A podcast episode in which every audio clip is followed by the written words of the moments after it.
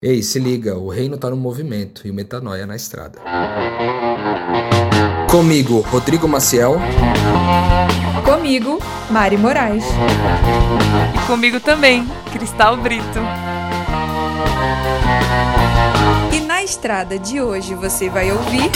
A proposta desse espírito institucional do morador de rua a proposta do espírito, não do morador de rua, do espírito é minar a generosidade daquele bairro. Então, quando a gente tá, quando a gente é generoso nesse processo, a gente está aqui, ó, tô fazendo minhas doações, tal, tal, tal, ele vem, vem um morador de rua, vou lá e dou, vem outro morador, vou lá e dou. Aí eu começo a sentir um pouco de incômodo, já não me sinto mais tão à vontade. E aí, o que antes eu fazia com o maior prazer do mundo, agora aquele negócio já começou a me irritar. Daqui a pouco eu já tô pé da vida e por último é quando eu assim, eu sou a pessoa que discorda completamente de doar para qualquer morador de rua do mundo. Uhum. E quando eu cheguei nesse nível, a generosidade se esgotou do meu coração. Eu, fiquei cego, entende? Então, num bairro, num contexto, numa quadra, num lugar onde as pessoas fazem isso com demasiada frequência, né? Então você às vezes não vai conseguir ter esse discernimento numa única oportunidade que você passar e receber o pedido do morador de rua. Talvez você vai ter que viver um mês ali, dois, três, para entender se aquilo é um espírito institucional mesmo ou não. E se for, você fala, cara, deu, eu vou ajudar um outro lugar. Porque aqui eu entendi que eu tô mais fazendo mal para essas pessoas ao doar do que fazendo bem. Ora, ora, ora, na estrada, tá no ar e a gente está falando de um assunto extremamente relevante, porque além de todos os mistérios que a gente comenta aí no episódio de terça-feira, nas verdades espirituais dos drops de quinta, a gente guarda esse espaço aqui do Na Estrada para falar da nossa prática, né? Das formas como a gente intervém na realidade, intencionais em materializar esses valores que, que Cristo, que o nosso mestre, nos passou, né? Nos pediu para obedecer, nos pediu para apacentar as ovelhas. E aqui a gente comenta muitas coisas sobre quem renunciou né, à vida antiga para viver uma vida totalmente focada na estrada, a falar sobre tudo isso mas eu acho importante que a gente tenha também dicas né, missionais para quem vive a missão no seu contexto fixo. Né? Aqui no Brasil, basicamente, se você quiser ser feliz na vida e se sentir bem, eu acho que a missão vai ter que fazer parte da sua vida, porque ela bate a nossa porta todos os dias. E antes de, de, continuar o papo que a gente teve semana passada sobre pessoas em situação de rua e como a gente pode intervir nisso, né? De forma mais sábia e mais fluida, eu queria te convidar a seguir a gente no arroba podcast Metanoia no Instagram. Vai lá no link da bio, tem o um canal no Telegram para você se inscrever também e ficar por dentro das nossas novidades e tudo mais. Perrengues, dias de luta, dias de glória, mas muita alegria com certeza. E aqui, Rô, tô super feliz com esse tema. Você gostou do episódio passado? Eu amei muito. Acho esse assunto talvez o mais importante, sim, dos últimos tempos. Foi muito bom, com certeza. Inclusive, quero indicar para você que ouviu o episódio da semana passada, indicar para você também o episódio de número 368, 368 do Metanoia, quando a gente comenta o filme Somos Todos Iguais.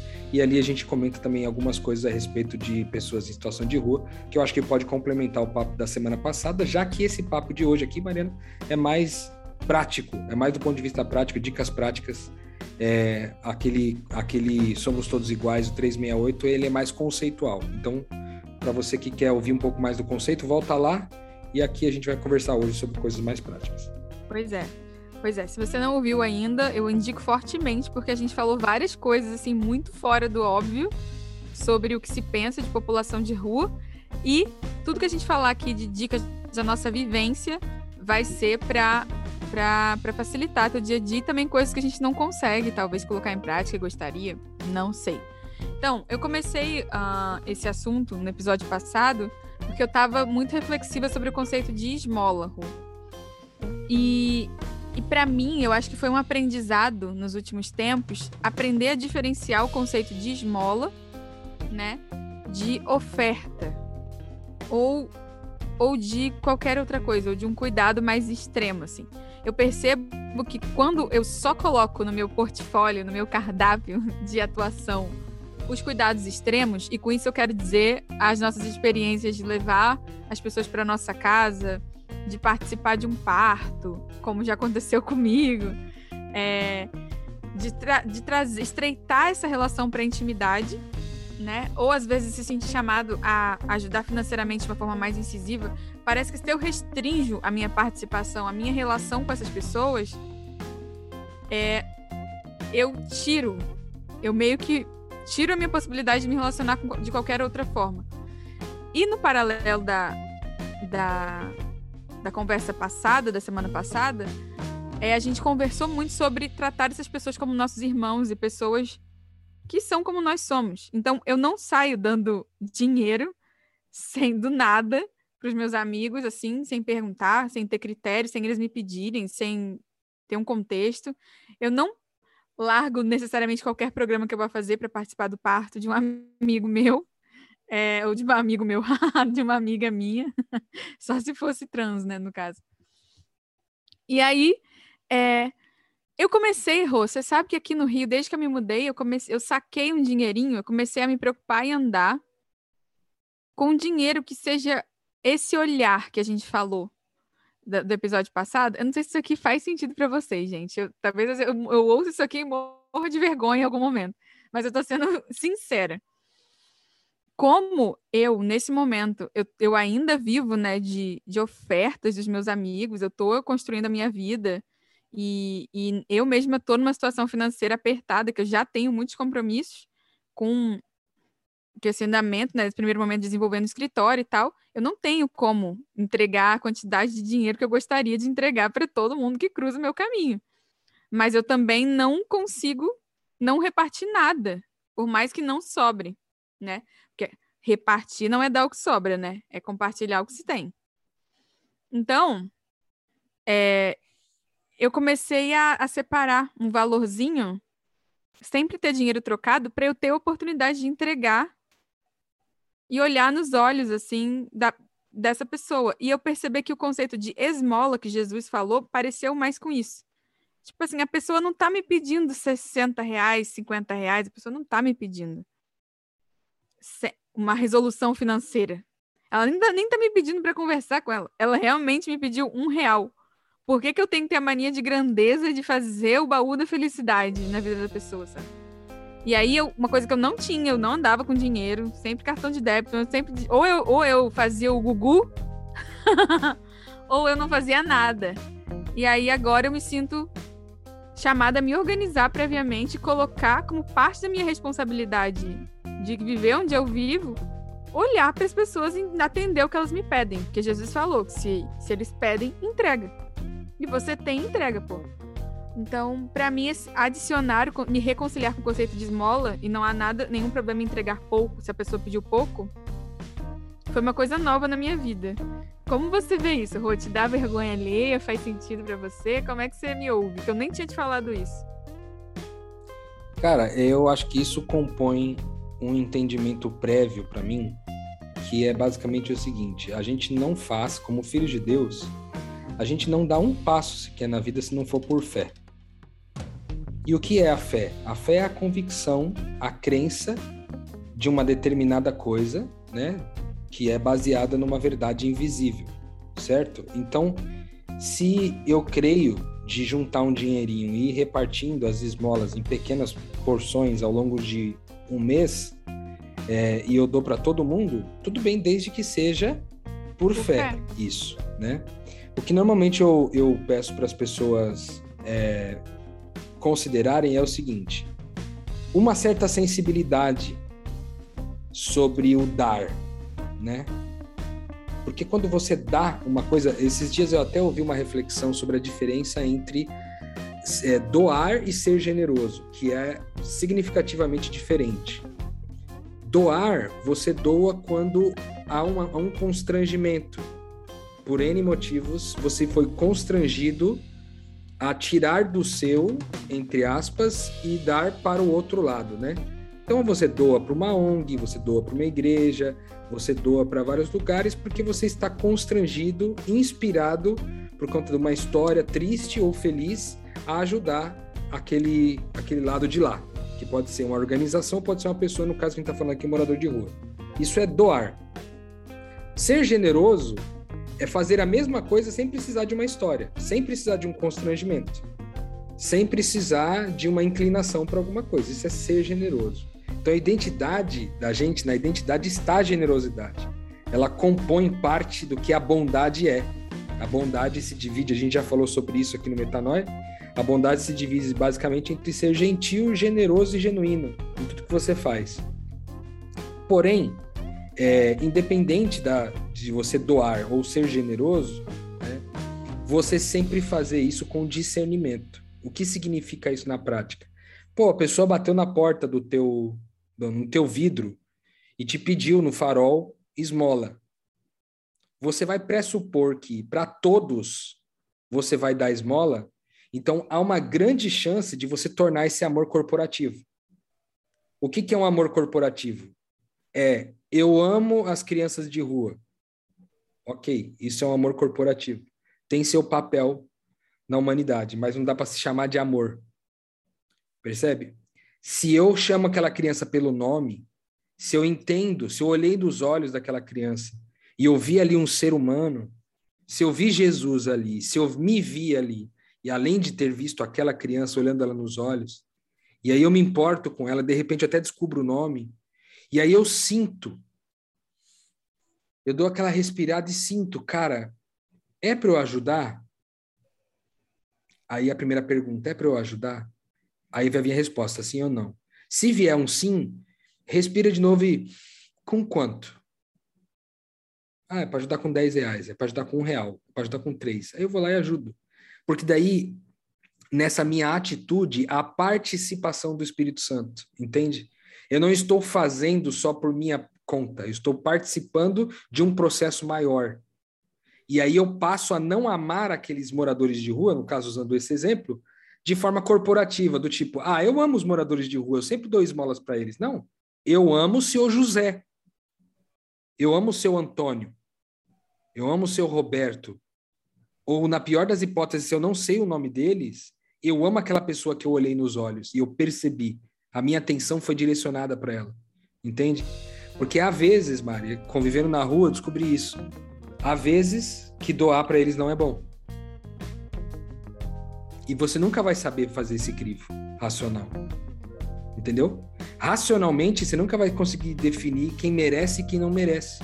Porque é um a gente não trabalha na lógica né? do. Exatamente, é um julgamento. Você não trabalha na lógica do merecimento, entendeu? Então, para que aquilo seja com fé, é, pode ser feito com fé, ponto um, e dois, ser feito com discernimento, que nada mais é do que você ouvir a voz do Espírito Santo. O que, que é você fazer com aquela criança? Porque de repente, cara, se você só, por exemplo, definiu que você sempre vai dar um real para todo morador de rua que cruzar teu caminho, talvez um deles, um deles, precise de um almoço naquele dia só. E você tem condições de dar um almoço, entende? E aí você perdeu a oportunidade de ter uma mesa com aquele, com aquele rapaz ou com aquela moça porque você padronizou que toda pessoa que cruzar o seu caminho você vai dar um real. É, eu acho que o padronizar de forma geral não. Se eu comuniquei dessa forma, não é verdade. Primeiro que eu não. Não digo sim sempre. Às vezes, e aqui no Rio, particularmente, tem uma, um excesso, né? Porque esse jeito que você falou era exatamente o jeito que eu conduzi em Vila Velha, por exemplo, em Curitiba. Só que a verdade é que se você parar para discernir aqui e respirar no sim ou não, ser sim quanto. De repente a sua mala já foi embora. Não, a questão não é acabar o dinheiro, a questão não é. Não, não, imagina, não é medo de furto nem nada. A vida fica pesada, a vida fica cansativa, porque você é interrompido toda hora. Tipo assim, não, a vida não anda, eu não consigo andar a pé. Eu não consigo chegar ao meu destino. Um trajeto que eu faria em 20 minutos, eu vou fazer em 40, 50. E a verdade é que eu não consigo. Chega no quarto, eu já tô cansada de pensar, porque eu tô. E aí, tudo bem. Aqui, aqui a ideia é a gente ser sincero. Que é verdade que desacelerar é importante. Porque se você viver a vida querendo correr, querendo chegar rápido nos lugares, você vai ter que se alienar. Não tem o que fazer. Ou você chega mais devagar com companhia, ou você vai che chegar alienado, né? Então, de forma alguma, acho que tira a gente do privilégio da relação, do privilégio da refeição, do privilégio do não. Mas de colocar a figura da esmola, que era algo que eu não tinha, entende? Como algo ali que existe também e que é legítimo que eu julgava. Porque eu pensava, ou eu pago o almoço ou eu não pago nada. Eu pensava assim, eu não sei se alguém que ouve a gente, você provavelmente não, pelo que eu entendi, mas eu pensava. Entende? Uhum. E aí eu travei, nas primeiras semanas no Rio, eu travei, né? Porque eu falei, gente, eu me tornei um ser humano horrível. Porque aqui eu não tenho, eu não discerno e só digo não, não, não, porque eu nunca tenho nada. E aí eu falei, tem alguma coisa esquisita aqui. E aí eu acho que estar preparada, né, para essa camada intermediária numa, situa numa situação cultural como é a Lapa no Rio de Janeiro, para mim foi uma coisa nova que eu queria compartilhar.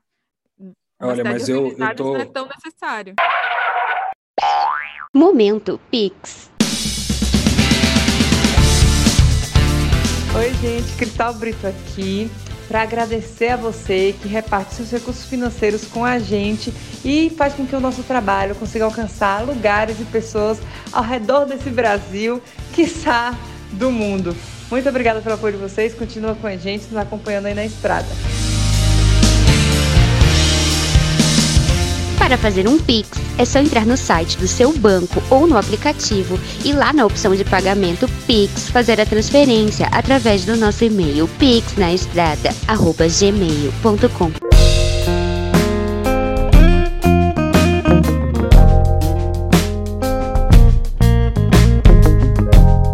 Quando você estava falando aqui, eu estava pensando numa coisa, Mari, que também vale a pena considerar, que é o seguinte às vezes a gente romantiza demais a população de rua no sentido de achar que eles são super generosos, que eles fazem as coisas tudo certinho, que eles são os santos da terra e que não cometem atrocidades e mancadas e pecados contra ninguém. Isso não é verdade. Como todo ser humano, em qualquer classe social, em qualquer circunstância, marginalizado ou não, todos eles têm um coração egoísta e naturalmente eles vão, eles vão pecar e vão fazer maldades uns com os outros. Todos nós participamos da mesma condição caída de natureza humana, né? condição de pecado. Todos nós somos iguais nesse sentido. Então, não dá para dizer que o cara que mora na rua tem um coração mais generoso do que aquele que não mora. Isso não é verdade. Não se define quem é generoso ou não é generoso com base no lugar onde ele mora ou se ele não mora, né? Não se define isso por conta disso. Por que, que é importante não não romantizar, porque da mesma forma que você pode amar o morador de rua corporativamente, uma comunidade de pessoas de rua em situação de rua também pode se formar corporativamente. O que eu quero dizer com isso? Pode ser que em muitos lugares a comunidade de pessoas em situação de rua elas estão ali por uma economia, por um negócio. Entende? E quando que você percebe sinais desse tipo? Em locais como, por exemplo, você falou aí, um bairro onde 100% dos, das esquinas que você vira você é abordado. Em todos os lugares você é abordado. Então o que que existe aí? Existe um espírito institucional do morador de rua. E provavelmente toda a população de rua daquela região vive de acordo com esse espírito institucional. Que nada mais é do que o seguinte: é obrigação sua doar para mim. Então, tá vendo como não dá para romantizar? Porque tem os dois casos, entende? Tem um morador de rua que ele é um mero morador de rua, entendeu? Mas tem um que tá lá por negócio, entende? Ele tá ali porque ele quer fazer e normalmente o espírito institucional se instala naquele lugar. E você percebe pelos olhos da pessoa que exige de você que você faça as doações, entende? É quase que como assim, nossa, como, que absurdo você não doar para mim. Que que mulher má você que não se preocupa com o próximo, entende? Só que no fundo é um espírito institucional, entendeu? Que trabalha pelo direito. O cara tá ali cobrando porque ele acredita que é direito dele receber de você a parada. Entende? Então, em lugares como esse, onde o espírito é institucional, o espírito de situação de rua é institucional, o espírito de miséria, o espírito maltrapilho, é um espírito institucional, eu diria para você que a lógica talvez deva ser diferente, inclusive. tu não doa para ninguém, para nenhum. Eu vou aqui ser extremamente radical aqui com o que eu tô Nossa, falando. Rodrigo. entendeu? Rodrigo, você vai me matar nesse Entende? episódio. Daqui a pouco não vai ao ar isso aqui. Que coisa é essa, Rodrigo? Porque parece, vai parecer incoerente no sentido do que eu tô falando assim. Pô, mas você acabou de falar que você tem que discernir caso a caso. E agora você está falando que você vai aplicar uma regra para todo mundo. Fala assim, cara, não tem morador de rua só na Lapa, entendeu? Eu posso ajudar moradores de rua em outros lugares. Por que tem que ser na Lapa, entendeu? Porque daí o que acontece? Quando há um espírito institucional, você precisa combatê-lo e não ajudá-lo. Porque ajudá-lo, muitas vezes, fazer essa doação é aumentar o senso do direito.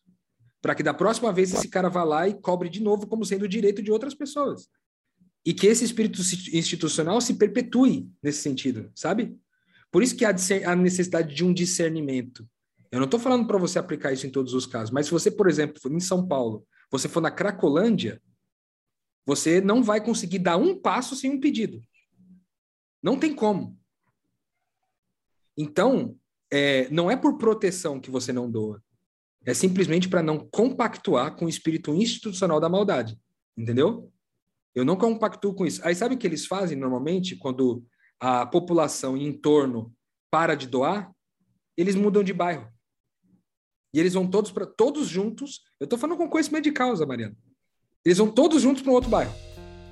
Que naquele bairro eles vão encontrar, é, eles vão eles vão es- esgotar a generosidade do bairro, entende? Porque o que você sentiu, olha que coisa interessante, que espetacular que nós estamos falando aqui, Mariana. O que você sentiu é exatamente o efeito do espírito institucional do morador de rua. Que basicamente é, ele consegue destruir a generosidade de, uma- de um bairro inteiro. Ou de uma quadra inteira. Porque a pessoa passa uma vez, tem que doar. A segunda tem que doar, a terceira tem que doar, a quarta, quinta, sexta, sétima. Daqui a pouco ela encheu o saco, não faz mais sentido. Porque ela passou a fazer aquilo de forma automática e agora ela não quer mais fazer. Só que agora ela aplicou esse conceito para a vida dela e não doa em lugar nenhum mais, para morador nenhum, de rua nenhuma, de estado nenhum, de cidade nenhuma, de país nenhum. Ela doa. Porque ela encheu o saco. Entende? Então o espírito institucional do morador de rua, ele tem como objetivo matar a generosidade das pessoas daquele bairro. Que não é nem o Entende? espírito da pessoa, né? Mas é, é a nossa lógica, né? Quando a gente começa qualquer coisa, né? E a gente institucionaliza como se fosse um direito da... Exemplo, você começa a cozinhar aqui pra galera. Você sempre falou muito sobre isso, né?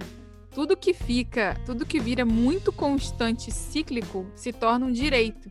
E aí o que antes era um ato de generosidade gera agora inimizade, porque existe um direito de que você sempre cozinhe, né? Existe um direito de, de comer a sua comida. Existe um direito de receber a esmola, existe um direito de receber uma oferta na igreja. Vira, um, vira uma constância quando o reino de Deus é fluido, né? É fluxo. Mas como Rô, equilibrar isso? Como equilibrar essa, esse discernimento com julgamento? Porque eu, se for para errar, eu quero errar sendo trouxa. Eu prefiro errar sendo trouxa a errar julgando. E como que Perfeito. a igreja, como que a igreja se posiciona? É uma coisa muito grave para você discernir. Você tem que ter um conhecimento muito grande para você não cair no, no julgamento, na acusação. Sim. Eu acho que a Bíblia diz que o juiz do nosso coração deve ser a paz. Deve ser a paz. Uma vez que a gente tem acesso ao conhecimento, por exemplo, você que está ouvindo o Metanoia de hoje, você está aí pensando, caraca, eu nunca tinha pensado, de repente, eu nunca tinha pensado nesse ponto de vista da mentalidade institucional do morador de rua, que às vezes pode estar acontecendo. Eu nunca tinha pensado nisso. Agora você tem acesso a isso, você conheceu, você sabe que isso é possível. Então, diante de um contexto em que as pessoas que são moradoras de rua e elas estão nesse movimento de pedir, discirna, avalie, olhe e pense, cara, isso aqui é uma coisa ok, tá? não é uma coisa tipo assim, não, não ficou generalizado no bairro ao ponto de, de tornar mal o processo. Eu avalio Sabe? muito se a pessoa sente que é minha obrigação. Se, ela, se, eu te- se eu sinto um tom de ordem, eu já não dou. É, é uma, é uma forma de ver também. É, eu acredito que já teve momentos da minha vida em que eu senti esse movimento de ordem, esse me- movimento de obrigação, e ainda assim eu doei, É verdade. porque naquele momento eu pensei assim, cara, tudo bem, mas não é sobre mim, entendeu? E aí eu doava para a pessoa. Mas esse de combate que eu estou falando é especificamente quando você vê um bairro onde isso é generalizado, entende? Tipo assim, um contexto, porque a proposta desse espírito institucional do, do morador de rua, a proposta do espírito, não do morador de rua, do espírito é minar a generosidade daquele bairro. Então, quando a gente tá, quando a gente é generoso nesse processo, a gente está aqui, eu estou fazendo minhas doações, tal, tal, tal, ele vem, vem um morador de rua, vou lá e dou, vem outro morador, vou lá e dou. Aí eu começo a sentir um pouco de incômodo, já não me sinto mais tão à vontade. E aí, o que antes eu fazia com o maior prazer do mundo, agora já aquele negócio já começou a me irritar. Daqui a pouco eu já estou pé da vida e por último é quando eu assim, eu sou a pessoa que discorda completamente de doar para qualquer morador de rua do mundo. Uhum. E quando eu cheguei nesse nível, a generosidade se esgotou do meu coração. Eu, eu fiquei cego, entende? Então, num bairro, num contexto, numa quadra, num lugar onde as pessoas fazem isso com demasiada frequência, né? Então você às vezes não vai conseguir ter esse discernimento de uma única oportunidade que você passar e receber o pedido do morador de rua. Talvez você vai ter que viver um mês ali, dois, três, para entender se aquilo é um espírito institucional mesmo ou não. E se for, você fala, cara, deu, eu vou ajudar um outro lugar. Porque aqui eu entendi que eu estou mais fazendo mal para essas pessoas ao doar do que fazendo bem. Ah, Rodrigo, mas eles precisam comer. Já é comprovado no Rio de Janeiro e nas grandes capitais, em São Paulo, é impossível um morador de rua morrer de fome. Impossível. Porque o Brasil ele é naturalmente um país que doa. Então o cara tem doações da, da, da do restaurante, do boteco, do bar. Ele não fica sem, é impossível é, é, nas grandes metrópoles é impossível morrer de fome, entende? O morador de rua. Né? O cara pode morrer de fome sendo uma pessoa em condição de miséria, mas não como, como morador de rua. Porque o morador de rua ele está acostumado com essa vida do pedir. E ele recebe, entende? Só que é isso, ele tá ali, ele tá ali no bairro, entendeu, Mari? Daqui a pouco ele viu que não tá rolando, ele passa para um próximo. E aí tem o processo dele de aprender ele em algum momento vai aprender que não vale a pena ser um pedinte de espírito institucional, entende? Ele também vai se converter pro amor estando no lugar onde ele está, entende? Uhum. Ele vai sair dali, vai para um outro bairro e de repente ele tem a oportunidade de agir diferente. Sim, e no momento em que você passou a generalizar, desumanizar, né, todos os moradores de rua do mundo por causa de ter se irritado, se decepcionado, você foi tomado por esse espírito institucional também você já não vê pessoas, né? Você agora vê julgamentos, tal qual algum, tal qual provavelmente os moradores de rua que se, se juntaram a esse espírito, se aborreceram, se estressaram, se frustraram, com razão em algum momento da vida, e a partir de agora já não vejo pessoas, né? Vejo vejo recursos andando por aí. E aí você deixou de ver pessoas e ver ameaças, né? Você sabe que em algumas dessas circunstâncias onde eu tive a oportunidade de estar, onde havia um espírito institucional é, de, de miséria, eu, eu me lembro que é, uma vez uma pessoa me pediu para me pediu dinheiro que estava com fome. E aí eu falei, cara, vamos comer na padaria nós dois? Eu pago um lanche para você, eu também tô com fome, a gente come nós dois e a gente conversa. Aí ele falou, não, não, cara, eu prefiro não. Eu falei, vamos, cara, qual que é o seu medo? Você tá preocupado que o pessoal do boteco não vai deixar você entrar? Se eu vou falar que você tá comigo, fica de boa. Aí ele, não, não, cara, não quero não, tal, fica tranquilo tal. Eu falei assim, tá, então eu vou lá comprar e te trago aqui, pode ser? Aí ele falou, não, não, também não, cara. Tipo assim, na verdade, cara, assim, ó, pra ser bem sincero, não era para comer que eu tava pedindo, entendeu? Então você percebe que o cara ele queria usar o dinheiro para outra coisa. E não é nem uma, o, o, o, critério. Talvez se ele falasse que ele ia usar para comprar uma, uma cachaça, eu também doaria, não sei. Tudo dependeria do que eu quereria na hora, sabe? Mas você percebe que muitas vezes esse espírito já fez o cara entrar numa lógica de mentira atrás de mentira. E, e aquilo lá vai fazer muito mal para ele, entendeu? Na é. lógica toda. Que ele está é. fundado em mentiras, entendeu? E direitos, mentiras.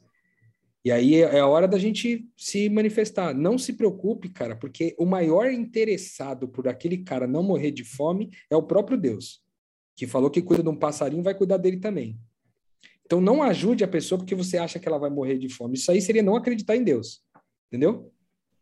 Mas ajude, sempre, seja generoso, se entregue, oferte, mas com discernimento e com fé. Nunca automaticamente, porque fazendo isso você vai estar fazendo algo com espírito institucional e corporativo também. É. Eu queria encerrar o episódio com uma dica, né? Não sei se é bem uma dica, mas é falando algo que veio ao meu coração. Para mim, é, a pureza, a capacidade de sentir, né? Estar sensível ao ser humano, de ser misericordiosa, de estar presente ali, onde quer que eu esteja, né?